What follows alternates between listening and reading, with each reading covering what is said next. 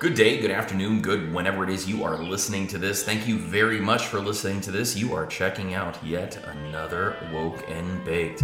My guest today is Shadra Green. Shadra is a local bodybuilder slash entrepreneur, and we discuss diet, eating and overeating, bodybuilding as a sport, and many, many more topics. I had a very good time getting to know Shadra, and I hope you do too. Be sure to check out the links in the description if you are interested in contacting Shadra for bodybuilding questions or anything else. I've got her website links, I've also got her Instagram links. So, boom, I got all that information for you. You just have to go down into the description take a look see. Also, this Saturday, Nikki Stein, Fred Koski, Matt Plant, Brandon Miller, and myself will be performing for free at the Duck Inn on K Beach starting at 7 p.m. That's this Saturday at the Duck Inn. Come see me. I'll have something for you a gift, a token of my affection, a sign of my love for you, the person who is getting out of the house and listens to this podcast. All right? You might even break some social distancing, and I might give you a smooch. All right.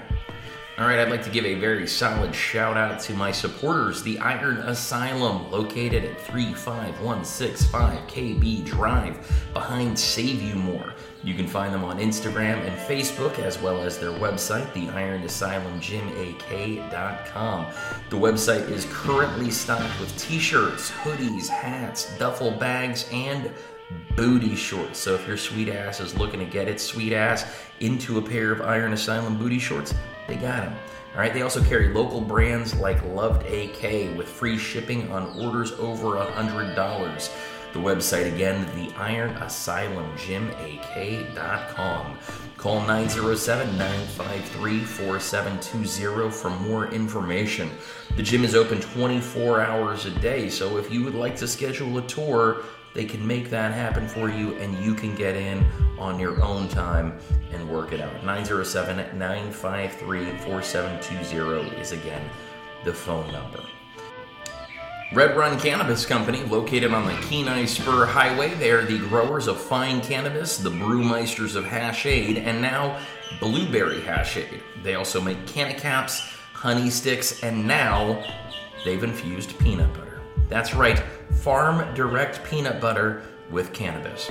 They also carry flour, concentrates, including decarb oil, and cartridges.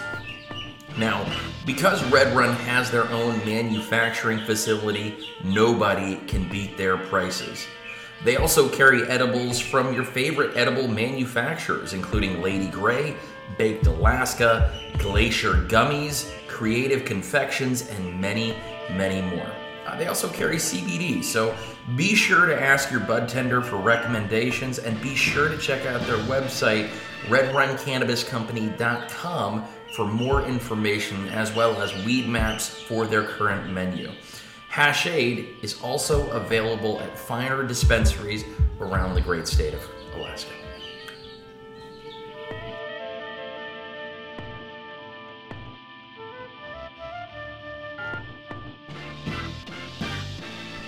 All right.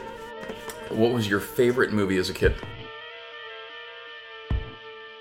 Probably the Sandlot. That's probably the one that I get the most that people say, oh, it's. The Sandlot. Um, yeah.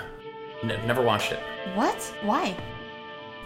I've got zero in the way of good reason for why I've never watched The Sandlot. I just haven't.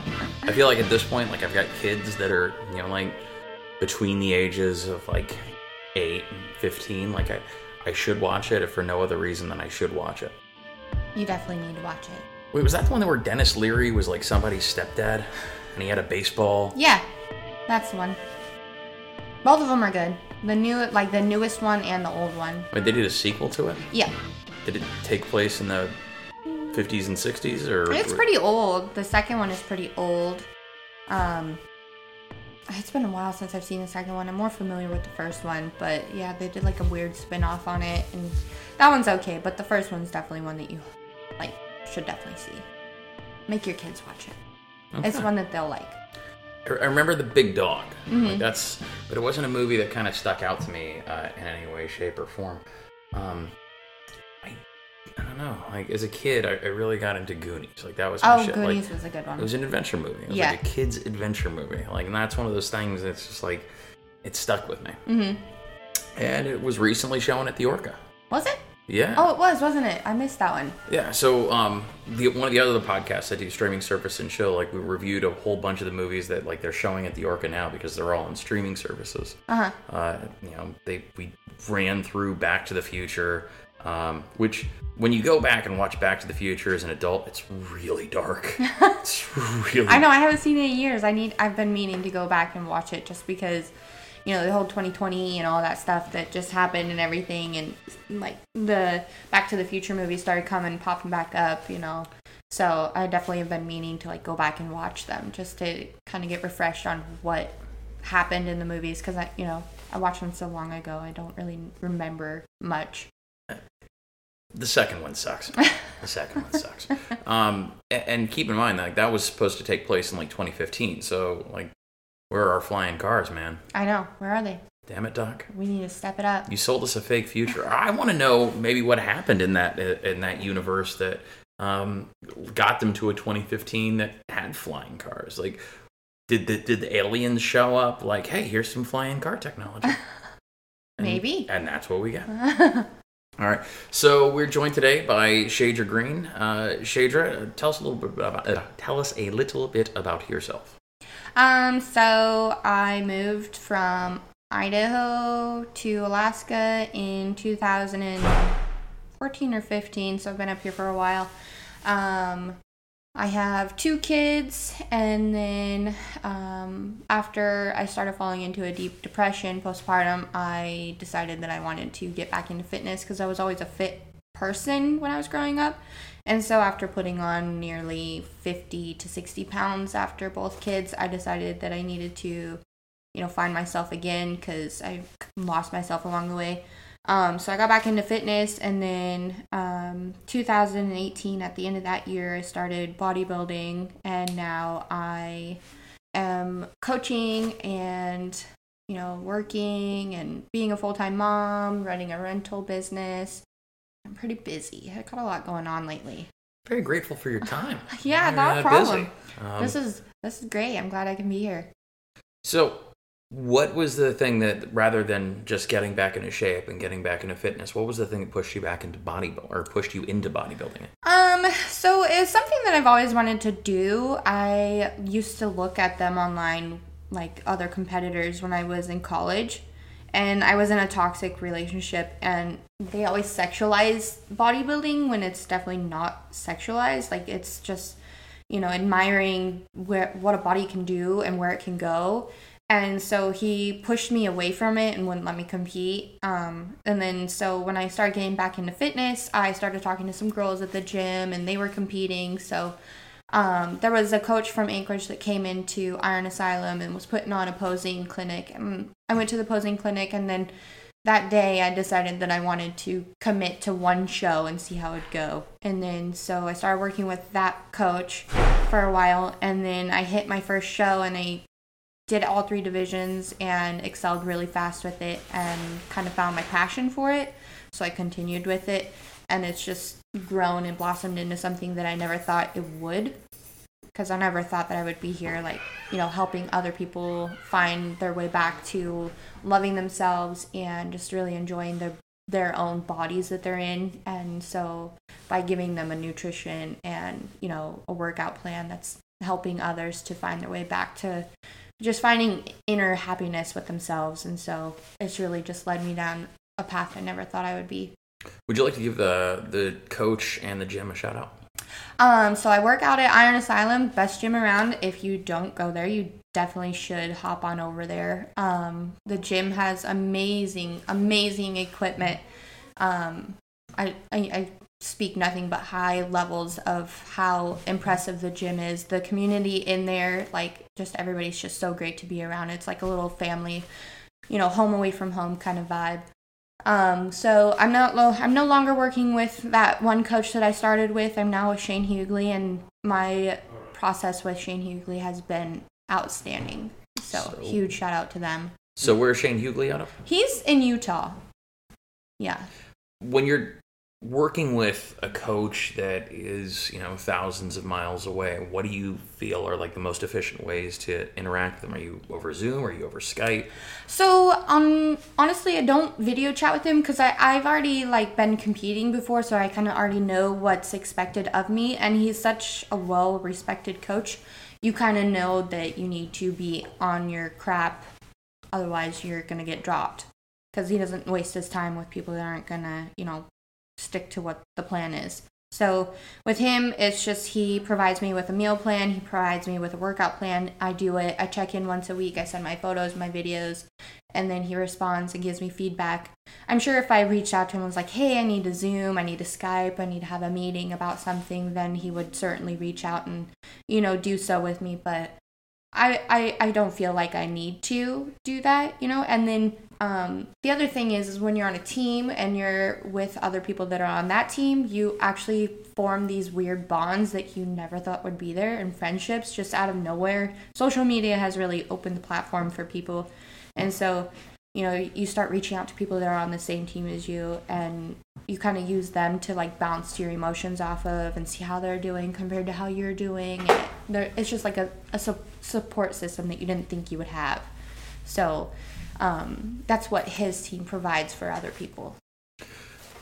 um, how was the transition from uh, from being someone who was just who was invested into health and fitness uh, to moving on to to bodybuilding or, or physique competi- uh, competition? Like, uh, how does that change up um, from point A to you know to to where you're trying to get to? So when I first started working out, it was more so just to find my inner confidence, and um, it was just like something that I did as a hobby, a time for myself. Because this was when I wasn't working; I was staying home every day with the kids, and I was new to the area, and I had no friends. So it was really just focusing on me. Like I just got an hour a day, just go focus on myself. And then when I started morphing into the bodybuilding thing, it was you know, training became more of like a religion thing. Like I have to be in the gym once a day. I need to get my cardio in. It's not so much as just a hobby. It's more like um because I'm trying to go for the elite level and I want to be a professional. And so you kind of have to treat it as if it's a job. Like you show up and you do the work. Otherwise, you're not going to get the results. Almost like if you didn't show up for an actual job, you'd get fired, you know, like a no call, no show. It's it's kind of morphed into something different than just a hobby. Is how I could describe it. Um, Steven Pressfield, who was um, uh, he's an author, uh, wrote a, a book about turning pro. Like um, his first uh, his first book on the matter was The War of Art, uh, and then there was uh, Turning Pro. And he said, you know, he was laying out these sort of rules of, of the things that you have to do, the, the consistency, uh, having having your set schedule, and and actually doing and, and putting out um, what it is that you're working on. Were you nervous before you decided to make the transition to becoming a professional? Certainly, I was certainly nervous about making that transition and commitment because the time that you spend in the gym, you know, depending on how long your training is, you know, I went from just working out and it used to just take me 45 minutes to then having to adjust my whole schedule and, you know, not being able to be home with the kids as much or with Tapley when he gets off work, you know, like I have like two and a half hours that I have to spend in the gym. That you know, I'm giving myself some grace period if people want to talk to me, you know. Um, but like it's it's nerve wracking in a sense that you're adjusting your whole schedule, day to day living to the gym, and so yes, getting in the training is equally as important as you know getting home and making dinner for the family or you know just going to work. Like i said like you have to be there for that certain hour or that certain time of day like you make it happen. And so to get to the elite level you have to kind of sacrifice some things in your life to be able to make it to the gym on days that most people just would say you know i'm just too busy. I'm just gonna skip it today. Like you you don't have that option. You make it happen So there's a, a rapper by the name of Spit Jam. He's got a song called uh, "Movement Is Medicine" on his uh, newest record. Uh, by the way, also a guest on the podcast at one point. Um, he the opening line was, "I'm in the gym, dead tired, but I'm dedicated." You know, um, how do you when you when you've got you know something in your brain saying I can't you know not today I'm going to take today off like how do you get over that? Uh, I usually don't get over it, honestly. Like, I get one day to rest during the week, and if I absolutely feel like I'm not going to do well in the gym, and there has been times I've been, I've walked in the gym and I've turned around and walked out because it was just not my day. So if that happens, I just move my break, like my rest day, to that day that I just walked out of the gym, and then I'll work out on the day that I was supposed to rest. So, um, how has like the COVID nineteen now the everything shutting down? Um, I know there was a, a competition in April uh, that was shuttered. Um, how has that changed the way that you operate from training to uh, to diet, uh, additional stresses that that wouldn't be there otherwise? How has that impacted you? So honestly, COVID nineteen it did wonders for me. Actually, I stayed home more. I was more like intuitive with my eating. I was more on track because I was able to just stay home. I didn't have any other obligations to go out and go do other stuff. And you kind of just adjust to staying home. I was used to it. I was a stay home mom, you know. I I was pretty used to it. But working out, that was the tricky part, finding workouts that were more, you know, up to par to what I was used to and adjusting to home workouts. That was the probably the most challenging thing for us. Um, you know, but I just incorporated the kids into the workouts, used them as weights, made it fun. Um, but other than that, like I, I stayed pretty consistent with my meals and go off track. Um, and then what else did you ask? I forgot like the second part portion of that question, other than um the shuttering of the competitions. Oh, um, the competition, right? Um, so I did have a competition that was scheduled for July fourth, and like when that got postponed and pushed back, like I was ready for it. I expected it, but it still hindered my emotions towards it when it happened because my wedding is the 25th and I was going to go do this show, hopefully turn pro, then kind of reverse out of it and be kind of filled up for my wedding because I didn't want to be too harsh and too lean for my wedding gown. And so trying like trying to deal with that emotionally has really affected me. And so my next show was pushed out to September. So I'm still having to continue to diet through my wedding, which is something that happens, you know, it's a huge, huge deal. Weddings are a huge deal. That's when you share food, that's when you share drinks, you know, like it's a huge bonding time. And I might not be able to get to do that with my family. And I haven't seen some of my family in three, maybe five years, depending on who the person is. So, you know, like drinks and food is a big part of you know your family and your group activity you know it's usually when you're with someone it's about drinks and food. You're usually that's what you share right? So i don't get to experience that. So it's really hindered me emotionally. But um, i'm just kind of trying to work through that and work past it and continue to prep for the show but also still get excited for my wedding even with the possibility of not being able to enjoy those small things. Um and how uh, how is the the fiance been with all of this, with these dates changing and, and transitioning and, and having to move?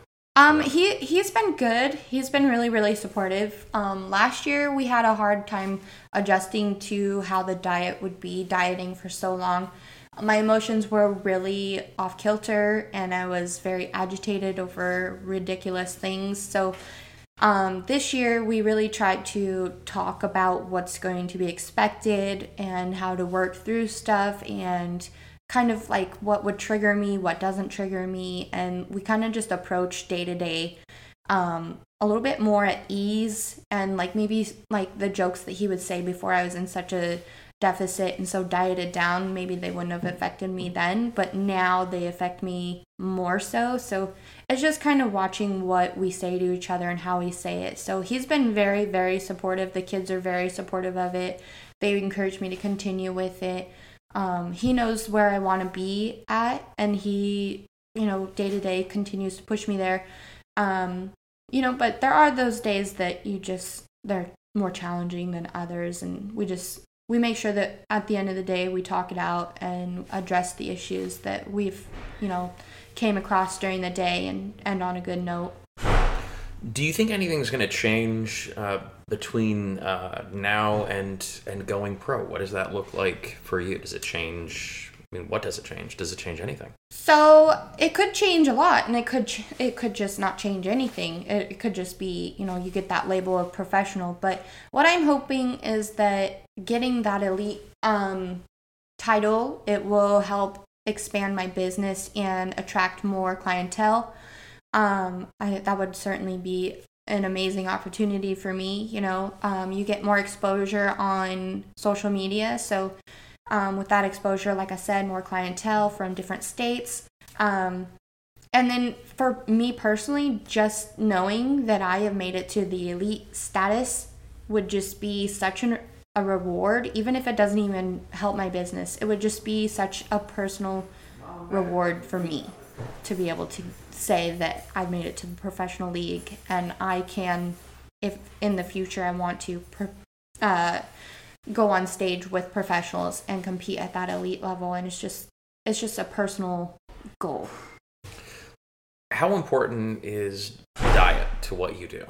Diet is probably more important than your workout in itself. Like if you are not on your diet 100% of the time you could just be spinning your wheels um, now with some people you can have a cheat meal or a high carb day or even two times a week could have those. It, you know you really need to be working with a coach or really just know yourself and know what your limits are and you know what's too much because you don't want to spill over if you get a cheat meal. You don't and also the another issue that you know some people like develop which i have developed um strict dieting can lead to binge eating and it's an actual disorder. And so um, when you're allowed a cheat meal, you probably are going well over your cheat meal that is recommended for you and your diet. Um, I certainly have done that several times this whole prep, you know.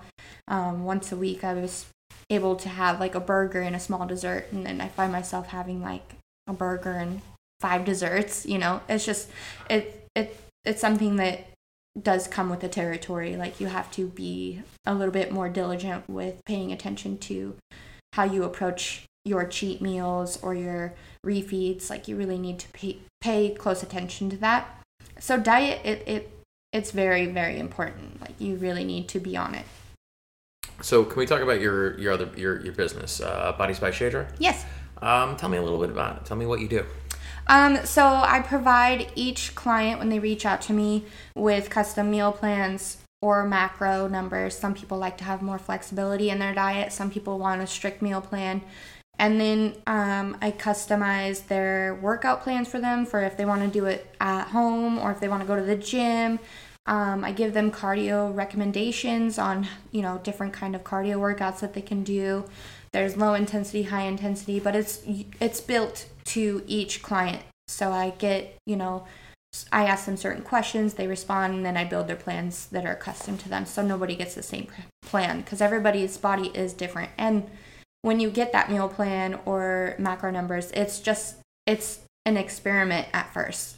So it could take two weeks and you start losing some body fat, or it'll take four weeks before you see any difference. And then you really have to play with you know your numbers a little bit. So not everybody's body is the same. So I make sure that I build their plans to them specifically.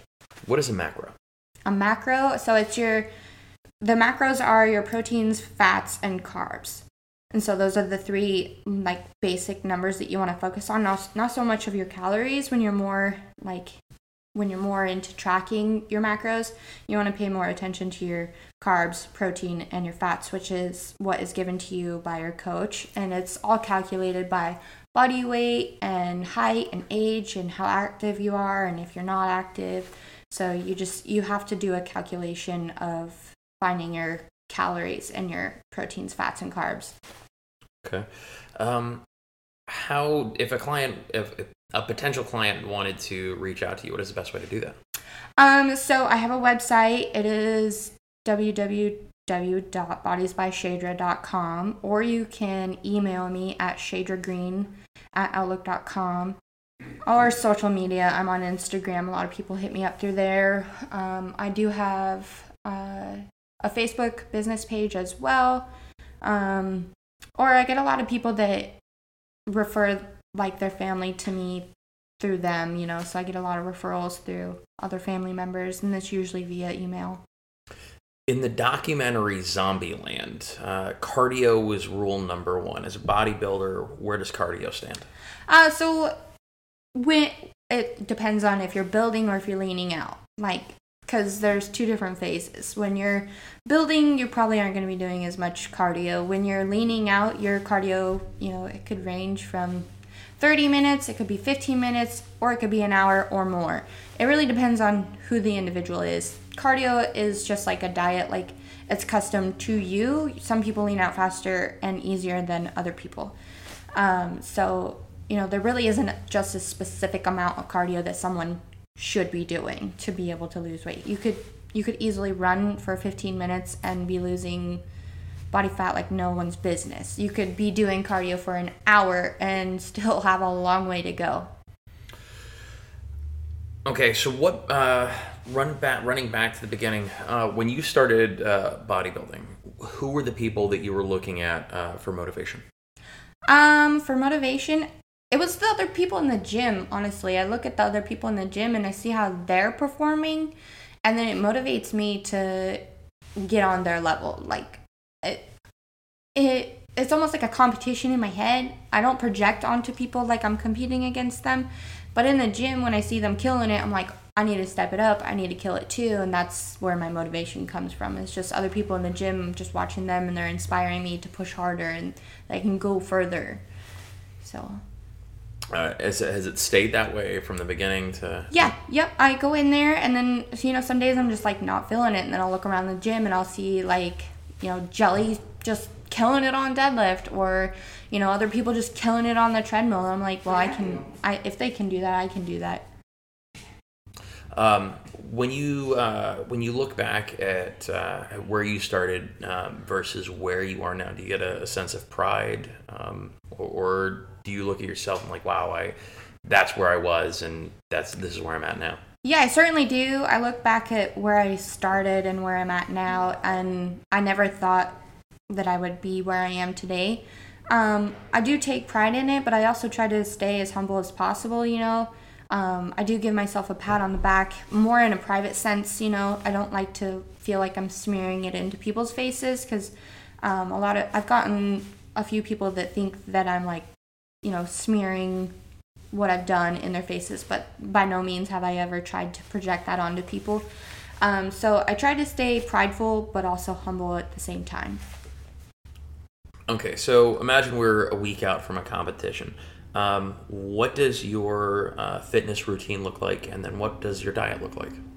Um, so in the past, I would deplete really hard. So we would cut sodium and we would cut um, water. So I was essentially drinking distilled water, which pulls all the nutrients out, you know, and you're dehydrating your body like crazy. And then I would cut carbs and then sodium. So I wasn't allowed any salt. So I was like, so like my diet it was very extreme very very extreme and when you're when you're stage ready when you're at that elite level you don't you don't do this like you shouldn't do this um, so i do not recommend doing this but i would for i think three or four days would only eat four ounces of boiled chicken no seasonings other than mrs dash or cinnamon and splenda.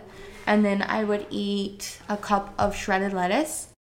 And then um, I would eat that four or five times a day, and then I would drink distilled water and deplete down. It's very unsafe. Like this, the last time sounds I, delicious. I, it was terrible. It was terrible. Let me tell you.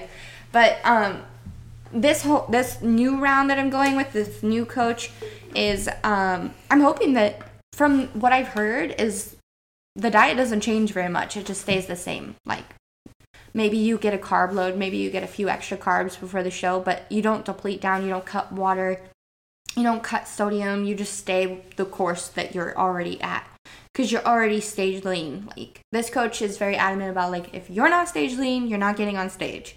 So you when you get to stage in you're week out, there might be a few little tweaks, but it's not going to be like drastic like, you know, last year when I was cutting sodium and water and carbs and making it off of like 500 calories a day. Now, I've had uh, friends that have uh, competed on stage, and they talk about sort of mood swings that you go from uh, being like calorie deficient for so long. Can you talk a little bit about that? Yeah, so um I haven't experienced it much this year. It was last year that I was experiencing it. Um I felt in some sense that I was like floating outside of my body like looking down on myself a lot. And then um I like couldn't get a grasp of like my emotions like I was angry or I was just super happy about something weird. Like the the emotions that follow when you're depleted, like every day is different, and it almost feels like you don't have any control over your body. Um, so last year, I feel like I was really in an unsafe place, and I wish I would have just kind of backed off of competing a little bit and kind of reversed out of it because I was too far depleted and it was not safe. So you know the emotions that followed when you're that depleted is just it's not safe. Um, what was the first thing you ate after you were done competing? Which show? Uh, My very last show?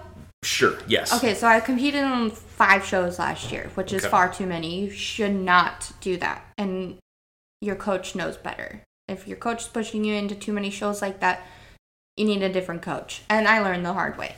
So, anyways, um, my very last show was nationals. Uh, it was July fourth of 2019, so almost a year ago. Um, after show, I went and got a giant burger and like two plates of fries, sweet potato fries. Um, and I did not stop until it was all gone. Which, when you're that depleted out and you've cut water, sodium, and carbs, and you've barely carved up that day, you get really sick. I like went sprinting for the bathroom because I thought I was gonna lose it all. But that's exactly what I went for was mostly just the sweet potato fries because they're amazing. They're like candy. They're delicious. They're like candy. I'm a big fan of sweet potato fries. I don't know why people are resistant to them. I, I used to be in high school. Like people would be like, "Oh, you're gonna eat your sweet potato." I'm like, "Heck no, you can have them." But now I'm like, "Give me all of them, everyone." they're delicious. One of my favorite things to eat are sweet potato fries. They're so good. Um, they're yeah, absolutely. um, what would you say to uh, to a young lady?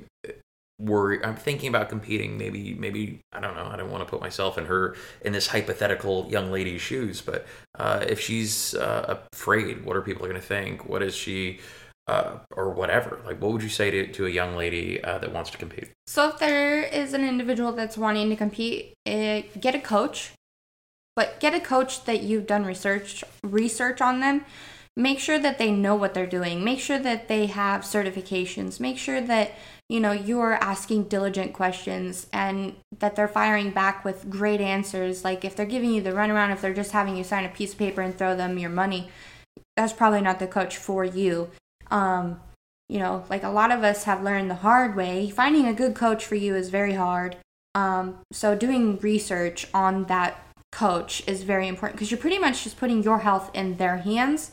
So um, you really need to be diligent about how you go about it, it, depending on what kind of level you're wanting to get to. Now, if you're just wanting to do it for fun, like sure, go to your local coach and you know work with them because you can do it in person. If you're wanting elite to get to the elite stage, you need someone who knows what they're talking about and what they're doing and how to, you know, help you with your body because each body is different. If you're getting thrown the same plan as someone else that's on your team, that's not the coach for you.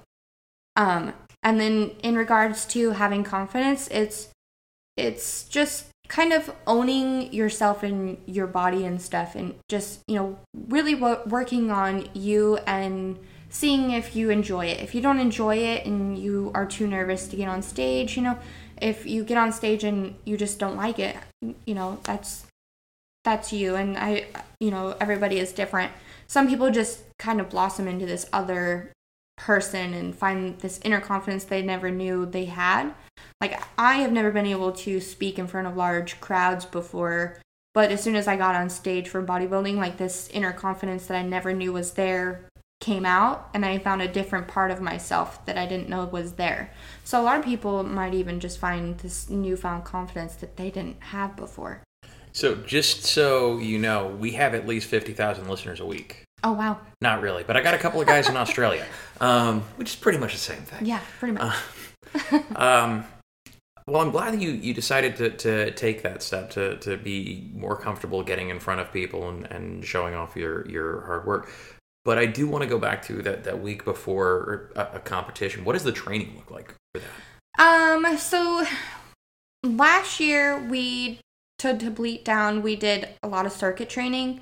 It was you would hit, you know, five or six different exercises back to back to back with no rest, just to deplete out the muscles.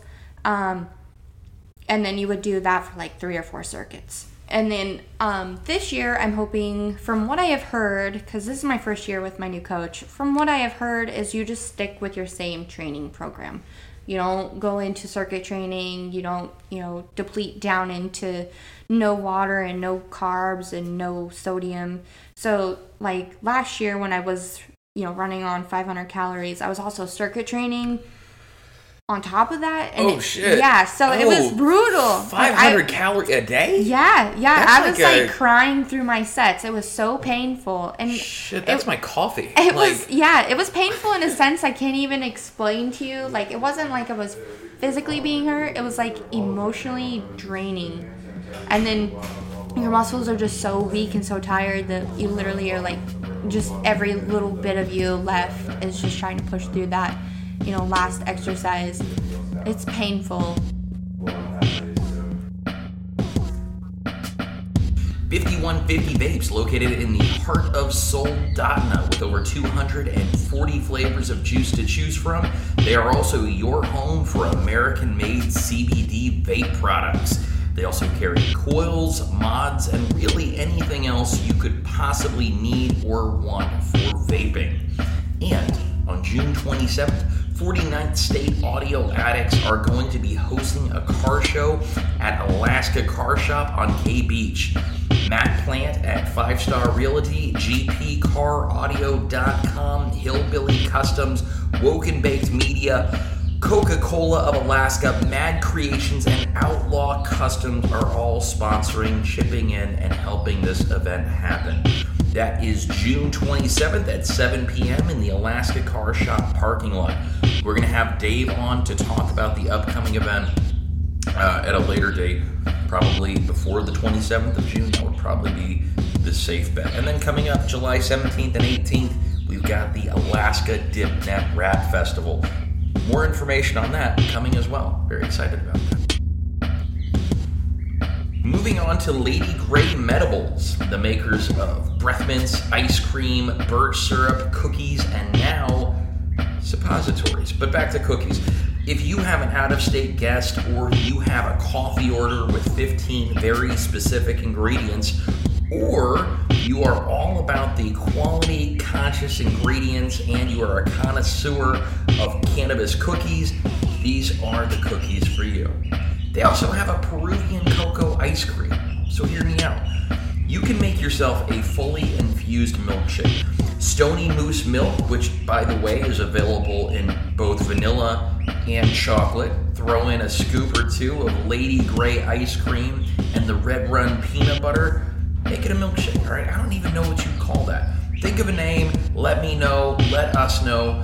Lady Grey's products are available all over the state of Alaska step into your favorite dispensary or you can order online from your, your favorite dispensary. I've included a link in the description for the many uses of the cannabis suppository. So if you're wondering, you know, is that a weird thing? What is a cannabis suppository? There's a breakdown of why it works so well and what it is. Boom, there you go. All right, last but not least, the Kenai Visitor Center is open for business. Go visit former guest of the show, Michael Skinner. Get a tour of Old Town Kenai. There is some very, very cool history, and it is available for free, so take advantage of it. Maybe we can get Skinner back on to give us some history on Kenai's party spots, from Kenai Joe's to Big Eddie's to Four Royal Parker, Parkers, plural. Basically, give us the history of a good night in this town. All right? We'll have Mike on. We'll talk about this. We will learn these things. And again, as always, links are in the description. I look forward to hearing back from you and enjoy the rest of the podcast.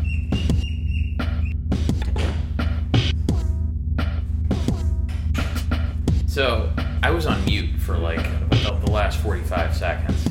Um, so let's talk. Let's talk a little bit about um, about the, the next competition is in Pittsburgh. Uh, you, the Emerald City in uh, Seattle. Um, and where else have you competed? Uh, New Jersey. That was my first national show, and that was in July of 2019. Um, are there any um, are there any particular like female bodybuilders that you look up to or admire? Oh, certainly. Um, oh gosh, I can't even remember their names, but um, the current Miss Olympia and the um, last year's Miss Olympia, I definitely watch them very closely. I also watch Emily Hayden. She's um, a YouTuber and she's a professional. She just um, is more real than most people record. Um, she records herself when she's very vulnerable and like that emotional state that you know people don't really see. They just they think that bodybuilders just are always happy and always confident in themselves and just have this go happy go lucky attitude all the time. And she records herself when she's like you know feeling really just just tired. And so you get to see the real raw her and it's really relatable to feel like someone else is going through what you're going through. So, um, being a mother, uh, how has that uh, affected uh, competing? Um, so like getting so when I first started like competing, getting into the gym and staying in there for two hours, it used to eat at me really bad. I used to feel really, really guilty about it. Um, but I've learned to, you know, tell myself it's okay to focus on me for two and a half hours a day. It is okay. Um, and my kids, like, they get excited about it. Um, we only took them to one show just because, like, prejudging and finals is such a long process, and having them sit through that is just really hard when they're, you know, three and four. Um, so we didn't take them to too many shows. Uh, but like when I'm at home doing check-ins and posing and stuff, they'll jump in there and they'll do the poses with me. They um, they actually get excited to be able to do the poses with me, and they like they think that they've got all these giant muscles, and so they'll flex off with me. It's pretty cute. They're very supportive. Um, but I feel like I've grown as a mom because like I've had that opportunity to be able to focus on me and find my happiness because when I was falling into that depression, um, you know, I found myself thinking like I didn't want to be a mom anymore. I didn't I didn't want the mom life and it had nothing to do with my kids. It was just, you know, my own thoughts like this is too much. Like I can't take it. This day I just can't take it, you know. So kind of having that relief of focusing on just me, no one nagging me, mom, mom, mom, you know, it just helped me grow like emotionally and personally. And so I have that time away from them to be able to miss them. So it's really helped our my relationship with my kids. Okay. Um, going back to the very beginning of the sit down, you you said you moved up here from Idaho. What part? Uh, Northern Idaho. I grew up in Priest River, um, so Coeur d'Alene, Coeur d'Alene area. Oh, I oh I know Coeur d'Alene. I I met their cops. I've met several cops in Idaho too. Okay. I was uh, I was stationed at Fairchild, so in Spokane. In fact, uh, my Oh, wow, yeah. in-laws uh, still live there. Yeah. So uh, they'll be up here in a couple of weeks. Very excited about Very that. I like my in-laws. I like Um, mine too. They're very helpful. They're amazing. All right. Um, so I've had you for about 40 minutes now. Is is there anything you need to plug? Anything you need to get out of the way? Any sponsors, supporters, anyone you want to give a shout out to by name? Um, shout out to Brandon Miller and Jelani Miller. They have really been a huge, huge supporter through this entire process for the last two years. Um, they do sponsor some athletes out of their gym, which is absolutely amazing. Last year, they allowed us to do a barbecue fundraiser for some of the girls, and it helped us get to nationals, which is just, you know, such a huge deal to us, and we are so appreciative of it. Um, but those are my only sponsorships I have right now. Um, and I'm very, very fortunate to have them in my corner. I can't say enough how great Iron Asylum is. Like, it truly is like a little family in there. And so, if you do not go there, you should definitely go there. Uh, agreed. Agreed. They also sponsor podcasts. So They uh, sponsor a lot of different stuff. they're they're very in tune to, to what's going on in the community. I think that um, if nothing else, like it's it's just the name alone says it is it's a place to go and exercise your demons. Um, I, I believe that fitness is important. Uh, it's it's a key component to mental health. It, it's a you know the idea of, of getting up um, at four o'clock in the morning uh, was not anything, and, and doing anything was not anything that was appealing to me when I had to wake up at four o'clock Yeah. in the morning. So now it's uh, I get up and, and I have a place to go because I have a thing that I need to do in order for me to be a better father, to be a better husband, to be a better employee, to be a better uh, colleague. Um, for me, you know, uh, when the kids were in school, it was you know getting up at four, being at the gym, being back by six fifteen, so that I could you know support my wife and kids who were getting ready for school. Um, I'd been up for a couple of hours, and so I was able to help with breakfast. I was able to help make lunches and get people off to where they're supposed to go. Um, it it's, was such an important thing uh, to me that that when it was taken away for a month and change, um, it, it threw like I think a lot of us went through a, a bit of a depression. Yeah. Uh, through the month of, of March and into April, um, but I knew that I had a place that I had to be. You Mhm. know, like um, you know, I, I knew that there was a part of my life that was uh, that was missing. hmm Um, and and being back in there on on a regular basis. Um, I can't take two days off. Like I, I have to be there because that's the place that I know I have to be. Agreed. Agreed. Um, if nothing else, it's it's because I it, whether it's the schedule or whether it's the dopamine. Like, but I also know when I I leave uh, whether or not I, I left everything there. Like Mhm. whether whether I have asked her or not. That's something I have to deal with.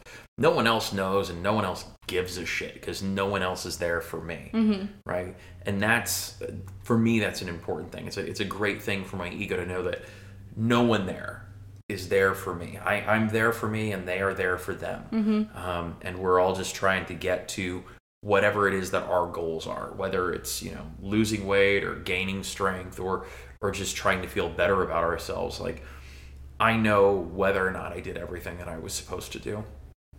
Um, I also caveman it though. Like you, you seem like you probably have a pretty pretty solid schedule of what it is that you're doing Mm-hmm. uh, when you're in there. I mean, caveman. I just I'm trying to figure it out as I maybe some days I'll do battle ropes for 20 minutes. And, Yeah. and something I don't know, do bicep curls. Or I miss something. doing that. Like I miss just being able to go in and essentially like free ball it, I guess you could say. Absolutely. and just kind of do what your body is feeling like it wants to do. You know, like there's days where I absolutely don't want to do leg day, and then there's other days where I'm just like really excited for leg day.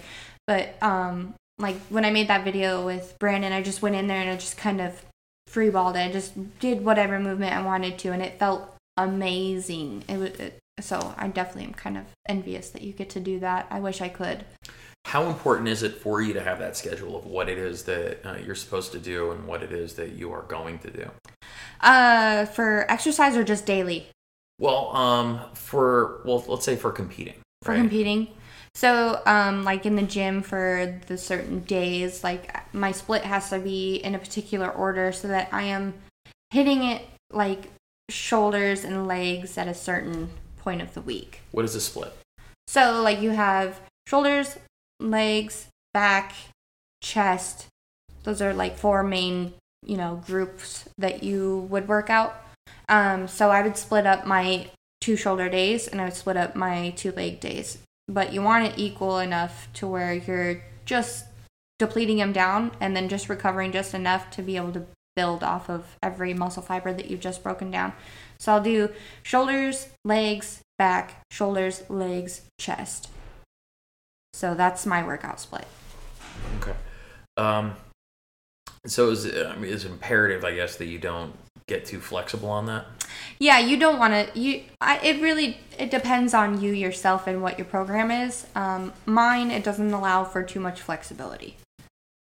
But like I said, if I'm like feeling really really tired and I need to take that day off, then I'll take that day off and then I'll just move it to the very next day, and then just continue with my workout split on from there. Do you have a particular favorite workout that you like to do? I like shoulders.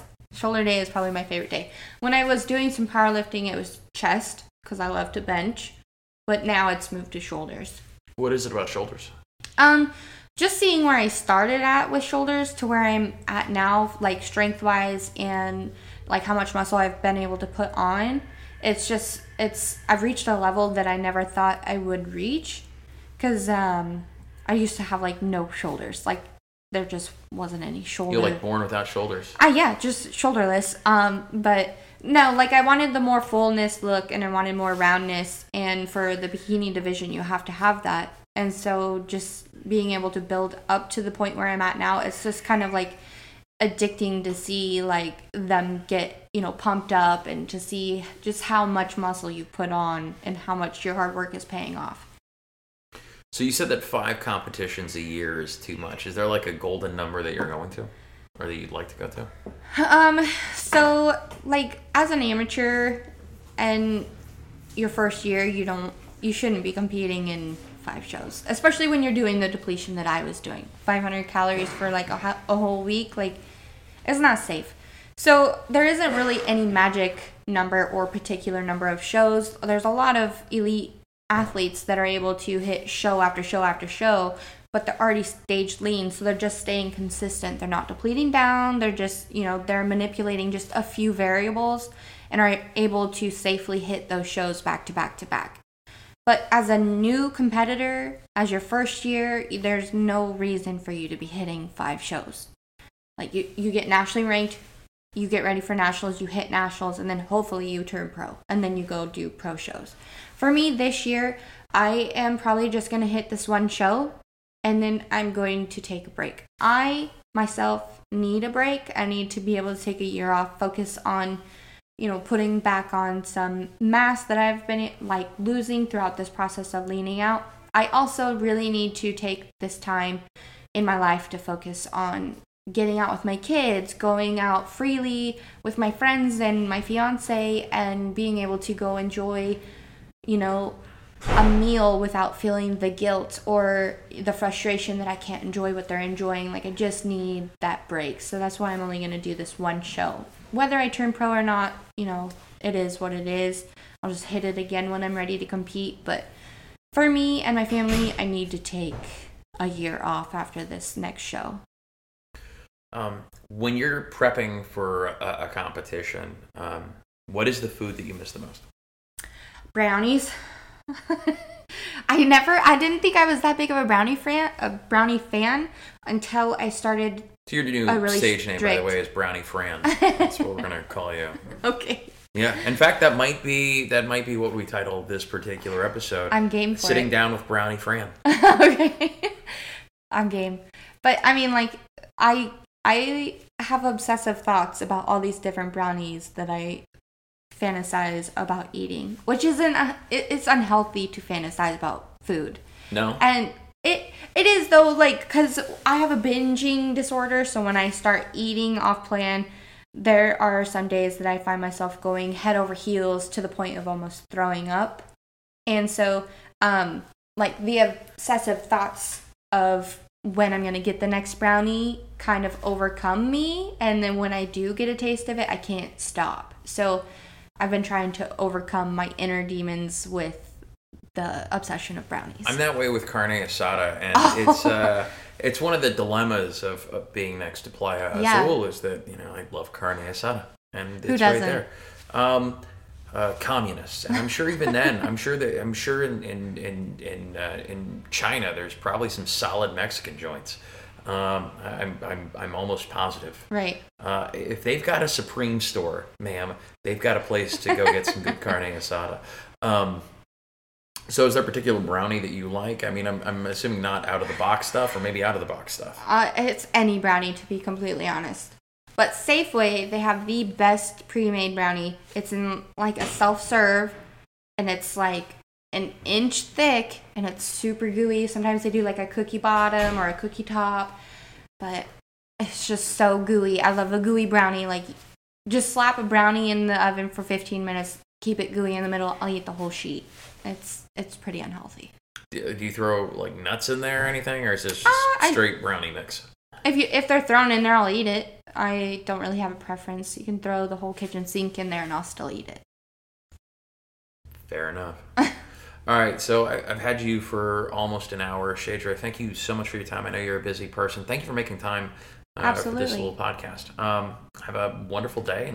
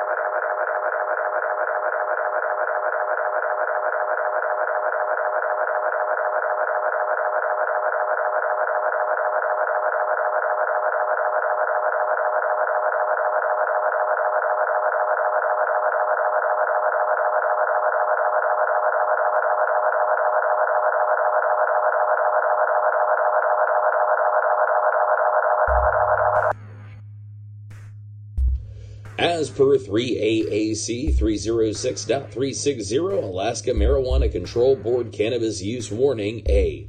Marijuana has intoxicating effects and may be habit forming and addictive. B. Marijuana impairs concentration, coordination, and judgment. Do not operate a vehicle or machinery under its influence. C. There are health risks associated with consumption of marijuana. D. For use by adults 21 and older, keep out of the reach of children. And E. Marijuana should not be used by women who are pregnant or breastfeeding.